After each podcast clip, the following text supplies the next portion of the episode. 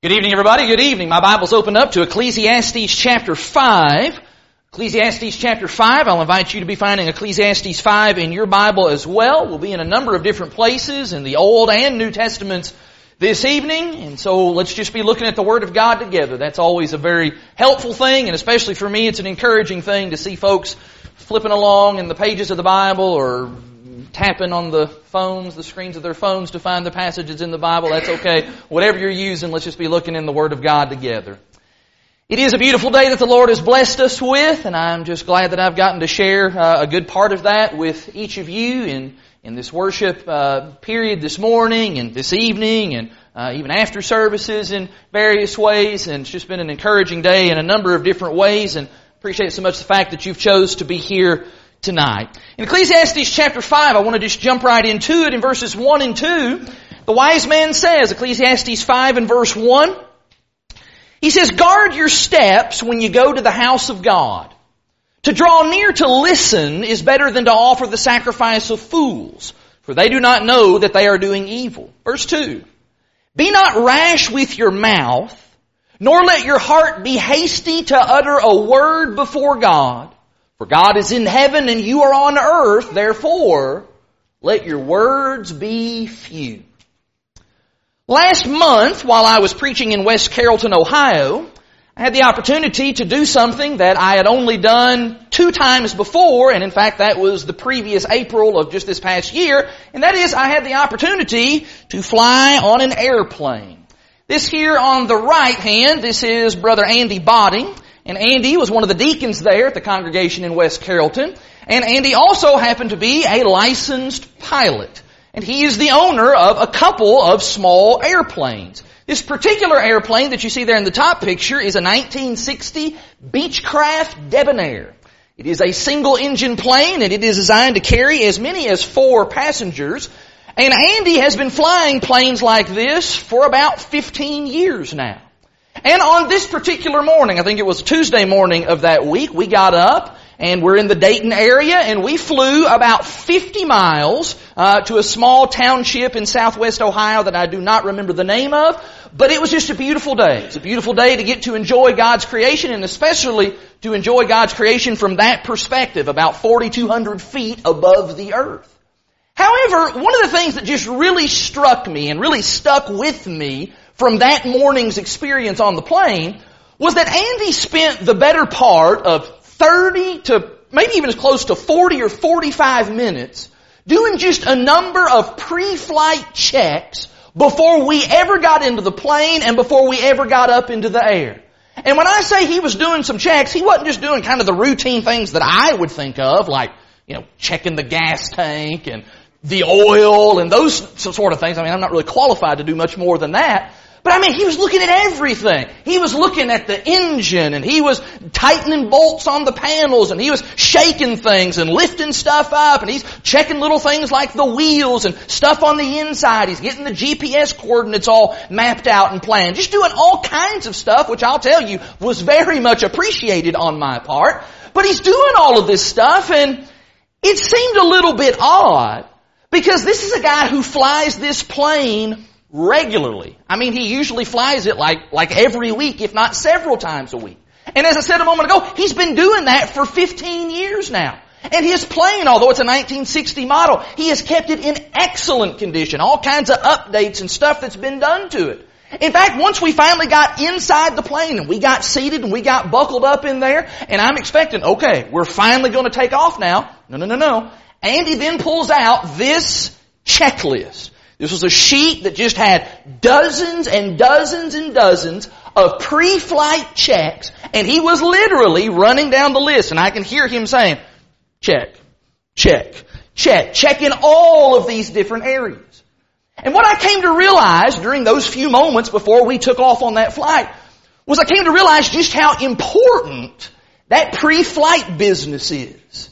Whenever we get on an airplane, whether it's a single engine plane like this, or whether we're boarding a big commercial airplane, we expect that that pilot is going to have done a very thorough walk around, that he's going to have done some thorough inspecting to make sure that everything is in order with that plane before he ever sends this giant piece of metal into the stratosphere.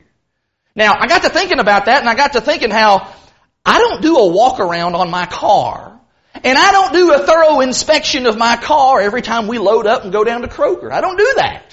But of course, it's pretty easy if the check engine light comes off or if the low gas light comes on and I run out of gas. It's pretty easy in a car to just kind of pull off the side of the road and take care of that right there.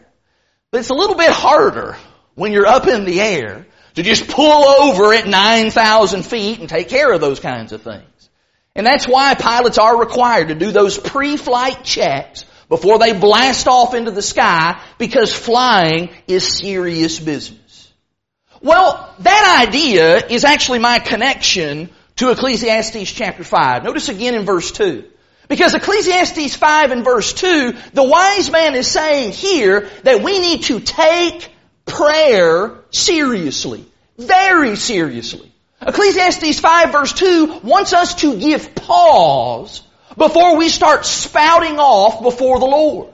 This passage, amongst many others, it urges us to give some thought to what we're going to say before we ever even pray. In fact, maybe what we might call that is we might call that pre-flighting our prayers. Doing a little walk around of our prayers before we ever send them up before the Father's throne. The wise man says here that bending the ear of the Almighty, the opportunity to talk to Him and to ask Him things, ask for His blessings, to make requests and petitions of God, that that is an incredible blessing, but it also carries with it an incredible responsibility. And I wonder sometimes just how seriously we take that responsibility.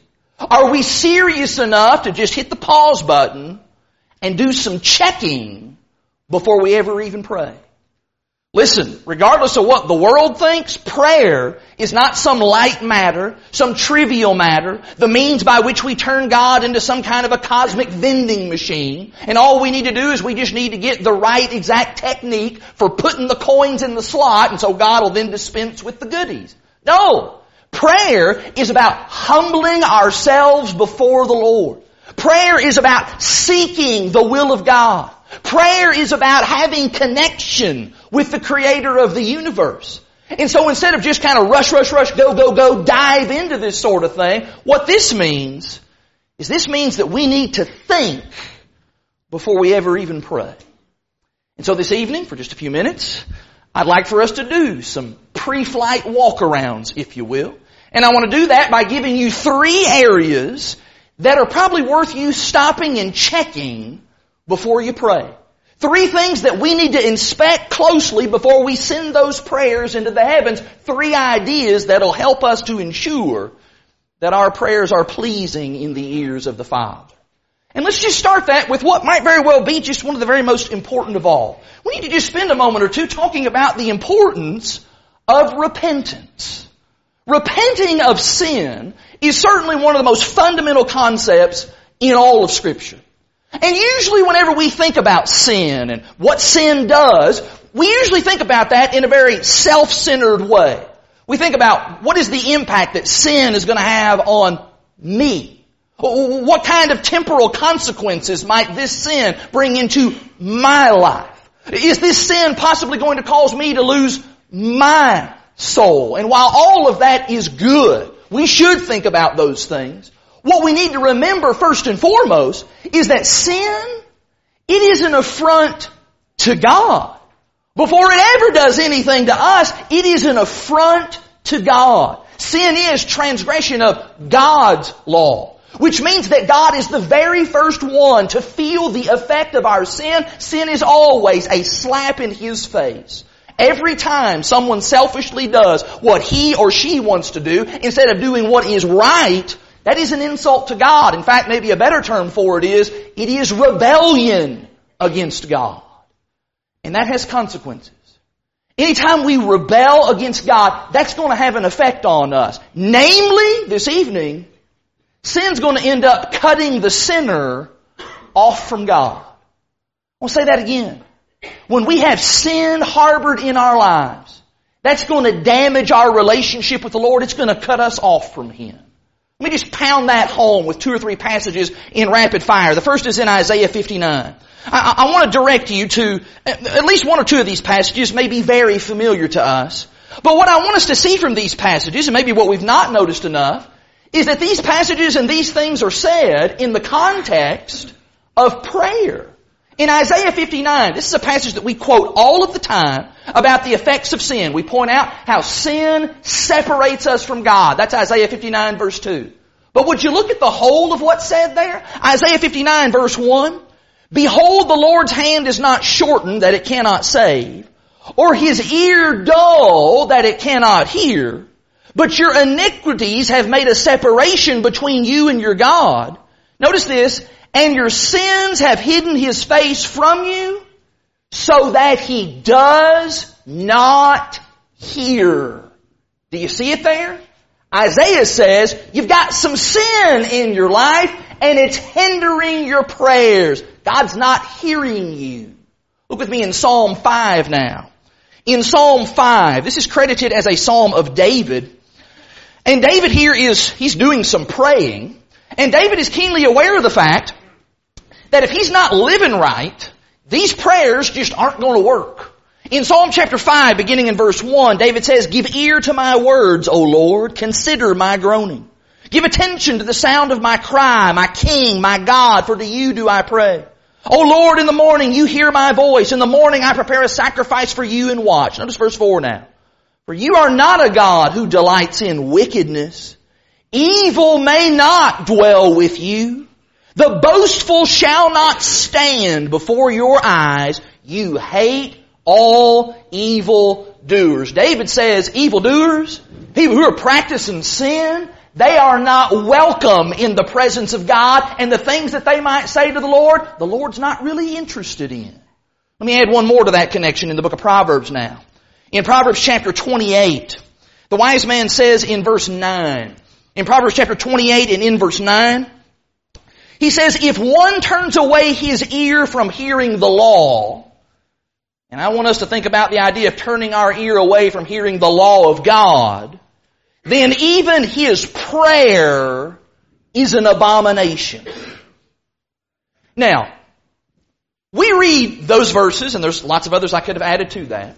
But we read those verses sometimes, and what we get out of that is, that's exactly right pagans and people out in the world who don't care about God, people who aren't Christians, people who are not in a covenant relationship with the Lord, they have no right to expect that God is going to answer their prayers. And you know what?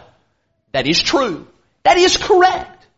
But I want you to notice and I want you to realize that these verses that we just read, these verses were not spoken to pagans out in the world. Isaiah chapter 59 was not the prophet addressing the Assyrians or the Babylonians. Hey, listen here, you Assyrians. Don't you be calling out to Jehovah because you're not in covenant relationship with Him and He's not gonna hear you. That's not what's going on in Isaiah 59. Who's Isaiah 59 talking to? Who's Psalm 5 talking to? Who's Proverbs 28 talking to? Those passages are addressed to the people of God. Those passages are addressed to Israelites and by principle to spiritual Israelites today, you and I. And what those passages say is that we, yes, even God's people, we can mess up our relationship with the Lord. That when God's people commit sin, and they continue in their sins, and they do not repent, yet they still expect somehow that they can call upon the Lord to do our bidding, these passages say you better think again. You better hit the pause button before you go asking God for anything because you're not living right. In 2 Chronicles chapter 7 now. In 2 Chronicles chapter 7, since we're here in the Old Testament, this is after the dedication of the temple ceremony, this grand and glorious and amazing event that had happened during the reign of Solomon. And the Lord ends up appearing to Solomon in the night, later that same evening. And here's the condition that God lays on hearing and responding to prayer. In 2 Chronicles chapter 7, I'm reading in verse 14. 2 Chronicles 7 and verse 14, God says, If my people who are called by my name, if they humble themselves and pray and seek my face and turn from their wicked ways, then, then I will hear from heaven and I will forgive their sin and heal their land. The beginning of doing kind of a pre-flight for prayer is to be looking in my life and to see, am I harboring sin that I refuse to turn away from? That's exactly where it has to start. It has to start with repentance.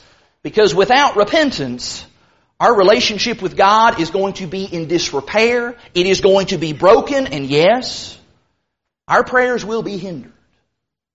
And you know, it's not just our relationship with the Lord that needs to be examined and given a little bit of pre-flight examination. Secondly, let me ask you this. What about your relationship with your brothers and your sisters in Christ? Jesus speaks to this in the Sermon on the Mount. Would you find Matthew 5, please? In Matthew chapter 5, uh, there are several places in the Bible where either, either God speaks or, or, or, Jesus speaks. And sometimes we tend to just kind of read these verses and just kind of run right by them. But sometimes if you'll actually stop and just kind of sit down and think for a moment about what he's actually saying, sometimes you'll just be shocked at what Jesus is saying. And in Matthew chapter 5, Jesus says, don't go to church. Do you believe me? Look at Matthew 5 verse 23. Jesus says, if you are offering your gift at the altar, and there remember that your brother has something against you, Leave your gift there before the altar and go. First be reconciled to your brother and then come and offer your gift. Jesus says, there are certain situations in which I don't want you going to church. Because you have messed up your relationship with your brother or your sister. Instead of you going to church and coming in here before God and offering worship unto Him, what you need to do is you need to go to your brother. You need to go to your sister and you need to get that problem fixed. Is there any passage in scripture that is maybe more ignored by Christians than this passage? Everybody, I would imagine, at some point has known of someone in the church who has had a falling out with their brother, who's had a falling out with their sister. Sister X and Sister Y, they're not speaking to each other. Brother A and Brother B, they had a big kind of blow up, maybe even right here in the church parking lot, and so now they're just not, they won't even shake hands with each other when they come in the building. And everybody knows about it. Everybody knows that these brethren, that they've had some kind of a spat, and they're avoiding each other, and they exit from opposite sides of the building so as not to have to cross paths, and they're not on speaking terms, things are just tense, everybody else can feel it, but guess what? They've come here, and they've come to worship God. You know what Jesus says about that? Jesus says, those people, they are wasting their time. They are kidding themselves. What they need to do is they need to get their problems with each other resolved. Because until they do that, they are not fit to worship. And prayer, prayer is most certainly a component of what we do when we worship. Prayer is an act of worship whether we're doing that collectively and publicly. Prayer is an act of worship when we're doing that privately and in our own devotion to the Lord. And so if there is something amiss between me and my brother or my sister in Christ, what I need to be doing, according to Jesus, I need to be making the effort to fix that. Look in 1 Corinthians 12, please. In 1 Corinthians 12, this is the chapter that says so much about the body of Christ. That's a popular metaphor for Paul to use. And in chapter 12, he uses it in abundance. Notice with me in chapter 12 of 1 Corinthians, I'm reading here in verse 20. In chapter 12 of verse 20, he says, as it is, there are many parts, yet one body. Verse 21, the eye cannot say to the hand, I don't have any need of you. You just get out of here. Nor again, the head can't say to the feet, I have no need of you. You can't do that. We're all a part of the body. We've all got to work together. We've all got to rejoice together. We've all got to sorrow together. Can you imagine the pain that it would cause your physical body if any one part of the body was attacking a different part of the body? What if your hand just started hitting your face? Just kind of uncontrollably. What if your foot just started kicking your other leg just violently, just, just wailing away on it. What do we do about that? What we do about that is we go to the doctor. Go see Dr. Ashley or Dr. Josh. We go to them and we'd seek some kind of medical attention for these spasms in our body because our own body is hurting and injuring itself. Now let me ask you this. Why then would we ever accept those kinds of spasms within this body? The body of Christ. Where you've got a hand maybe lashing out at the feet. Or maybe here's an ear and it's gossiping about the nose. When we do that, who are we bringing pain upon? Yes, I realize there's a sense in which we're bringing pain upon ourselves, but who are we ultimately bringing that pain upon? We're bringing pain upon the head of this body. We are bringing pain upon the Lord. In 1 John the fourth chapter, please. In 1 John chapter 4, John says so much about our love for God and God's love for us. And in the middle of all that, the love that we're to have toward one another. In 1 John chapter 4, John says this in verse 20. 1 John 4 verse 20, he says, if anyone says, I love God, but he hates his brother, then that person is a liar. For he who does not love his brother whom he has seen cannot love God whom he has not seen. It is clear that our God, He believes that we can measure our devotion to Him by measuring our devotion to our brethren. That is, that how we treat the family of God, and yes, that includes even those members in the family of God that we find annoying, that we just can't stand, that brother or that sister who always tells just awful, terrible jokes and just rants and raves about anything and everything. That brother or that sister who just infuriates us and angers us and makes us upset. We're to love even those brethren and how we then treat those brethren. That that is a direct reflection of how we think about and how we treat the Father.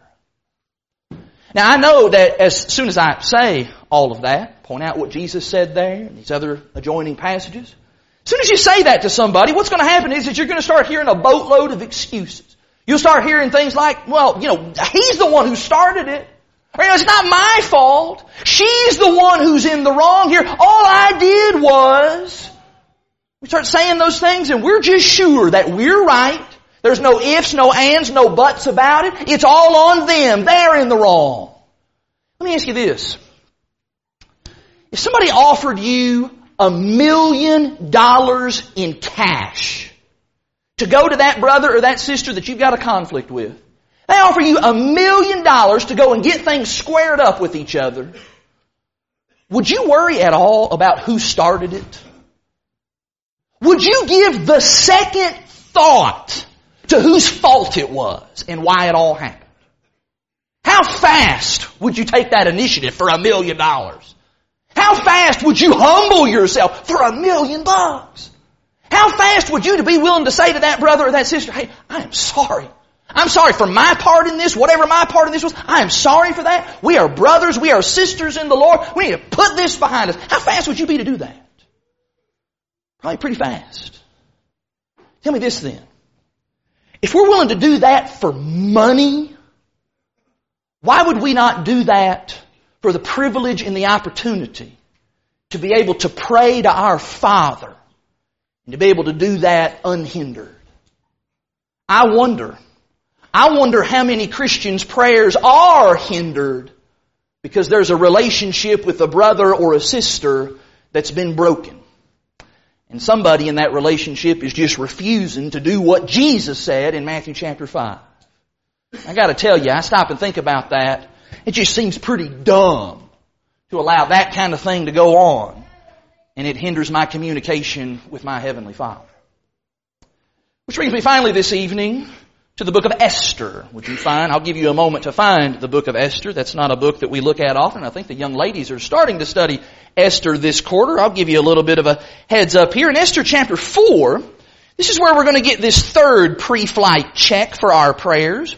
And that is that before we pray, we need to remember what exactly it is that we are doing in prayer.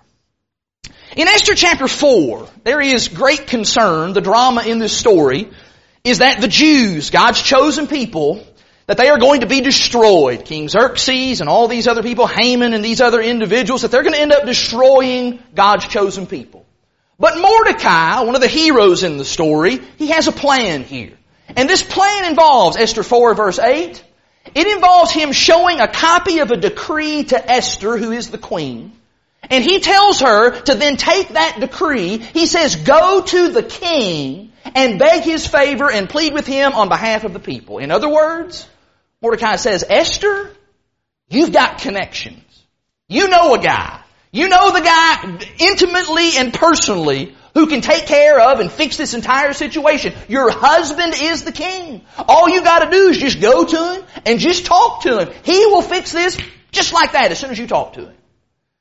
But what Esther reminds Mordecai of is the fact that you don't just go barging in on the king and just say whatever you want. That's verse 11 now. Look at verse 11 of Esther 4.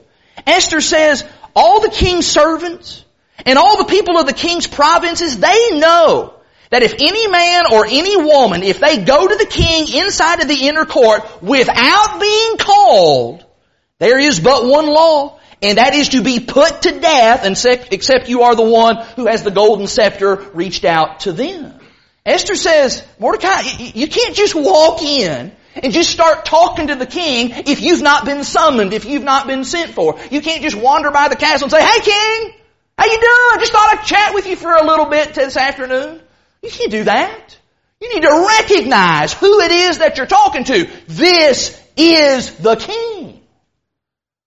Now, let me just pause right here because some of this business about the king, how the king is to be treated, some of this some of this may be lost upon us a little bit. The idea of going to a king, talking to the king, having some kind of an audience with the king, and how that's a very special and very unique sort of thing. That's lost on us a little bit because here in America, we don't have a king. And in fact, we're pretty happy that we don't have a king. That's why we left England 250 years ago in the first place.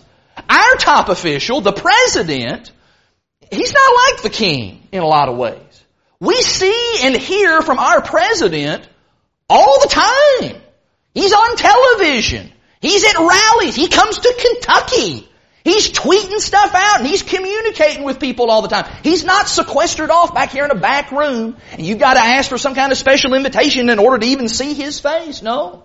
And so the idea for us of approaching the president, when the president was here in Richmond last year, or whenever that was, you could literally be in that building. And you could be in pretty close proximity and hear the president talk. And maybe you could even say something and he would respond back to you. And so the idea of talking to kind of the head honcho, that just didn't seem like that big of a deal to us here in America.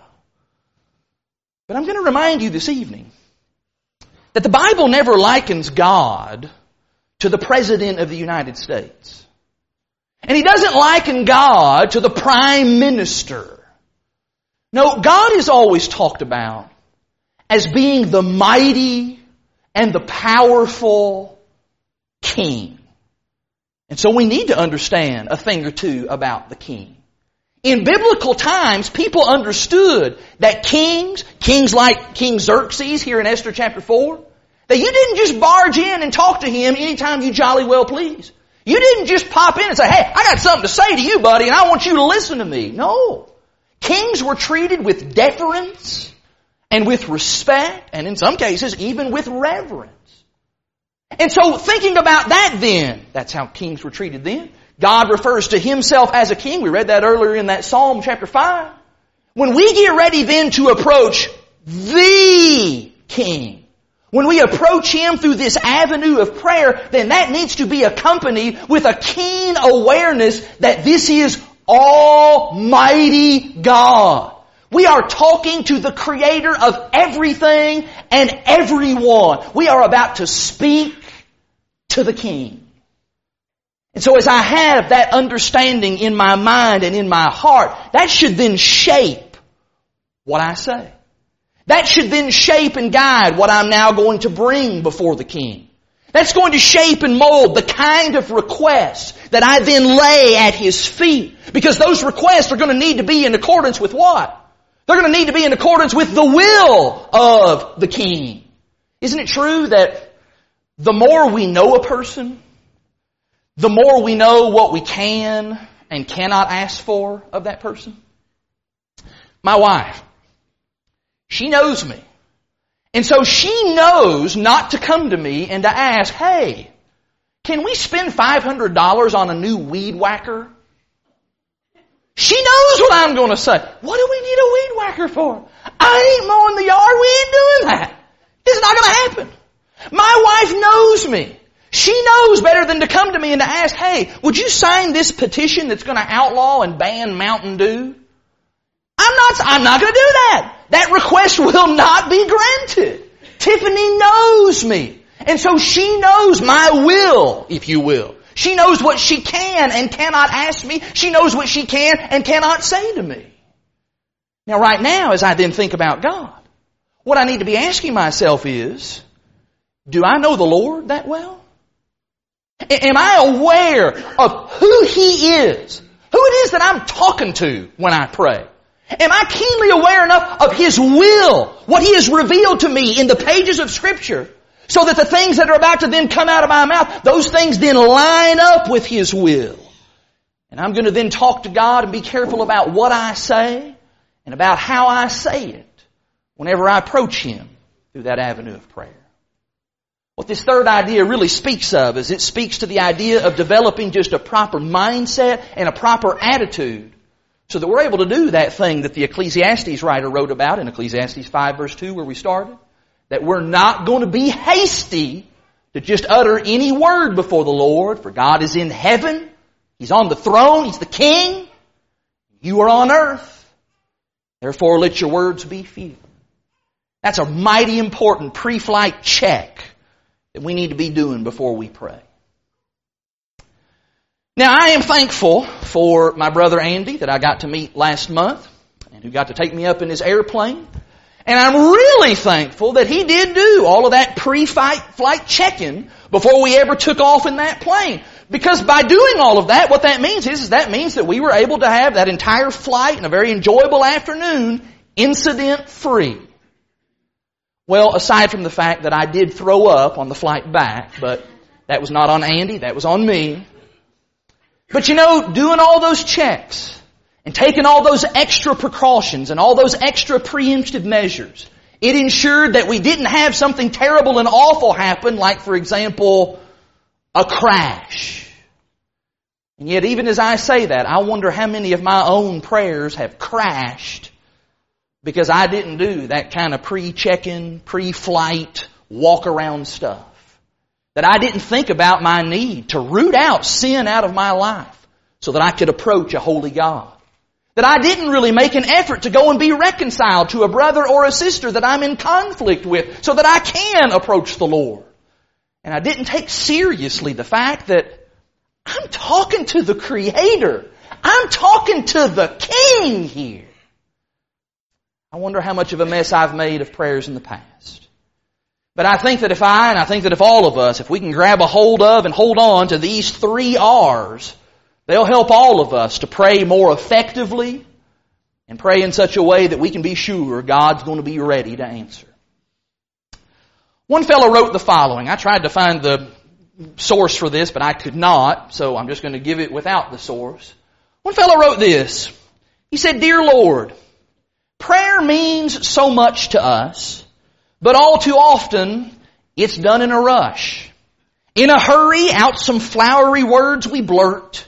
We take no thought of that brother we've hurt.